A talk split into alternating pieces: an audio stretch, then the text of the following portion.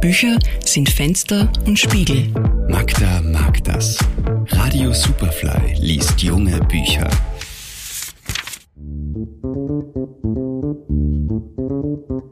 Was haben das Naturhistorische Museum und die prämierte Buchreihe Asagan gemeinsam? Sie sind echte Schatzkammern und beherbergen wahre Schätze und ihre Geschichte. Wusstet ihr etwa, dass alles Salz aus dem Meer stammt? Dass das Bergsalz im Salzkammergut 250 Millionen Jahre alt ist? Dass Berge jedes Jahr in etwa um 1 Millimeter wachsen und gerne wandern? Dass Salz nass und trocken abgebaut werden kann?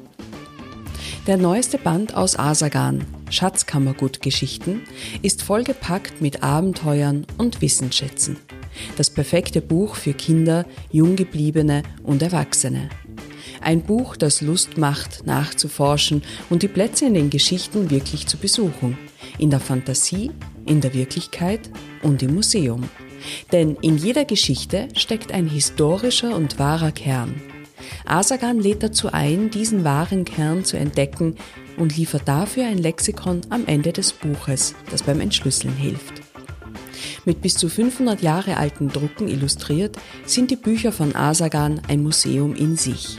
Auf jeder Seite lassen sich unzählige historische Abbildungen finden, die Wolfgang Hartl aus Bibliotheken und Archiven hebt, freilegt und gemeinsam mit Erika Friedl zu neuen Bildern mit modernen Helden und Heldinnen werden lässt. Asagan, Schatzkammergut-Geschichten von Wolfgang Hartl, Mia Kirsch und Erika Friedl ist in der Edition 5Haus erschienen.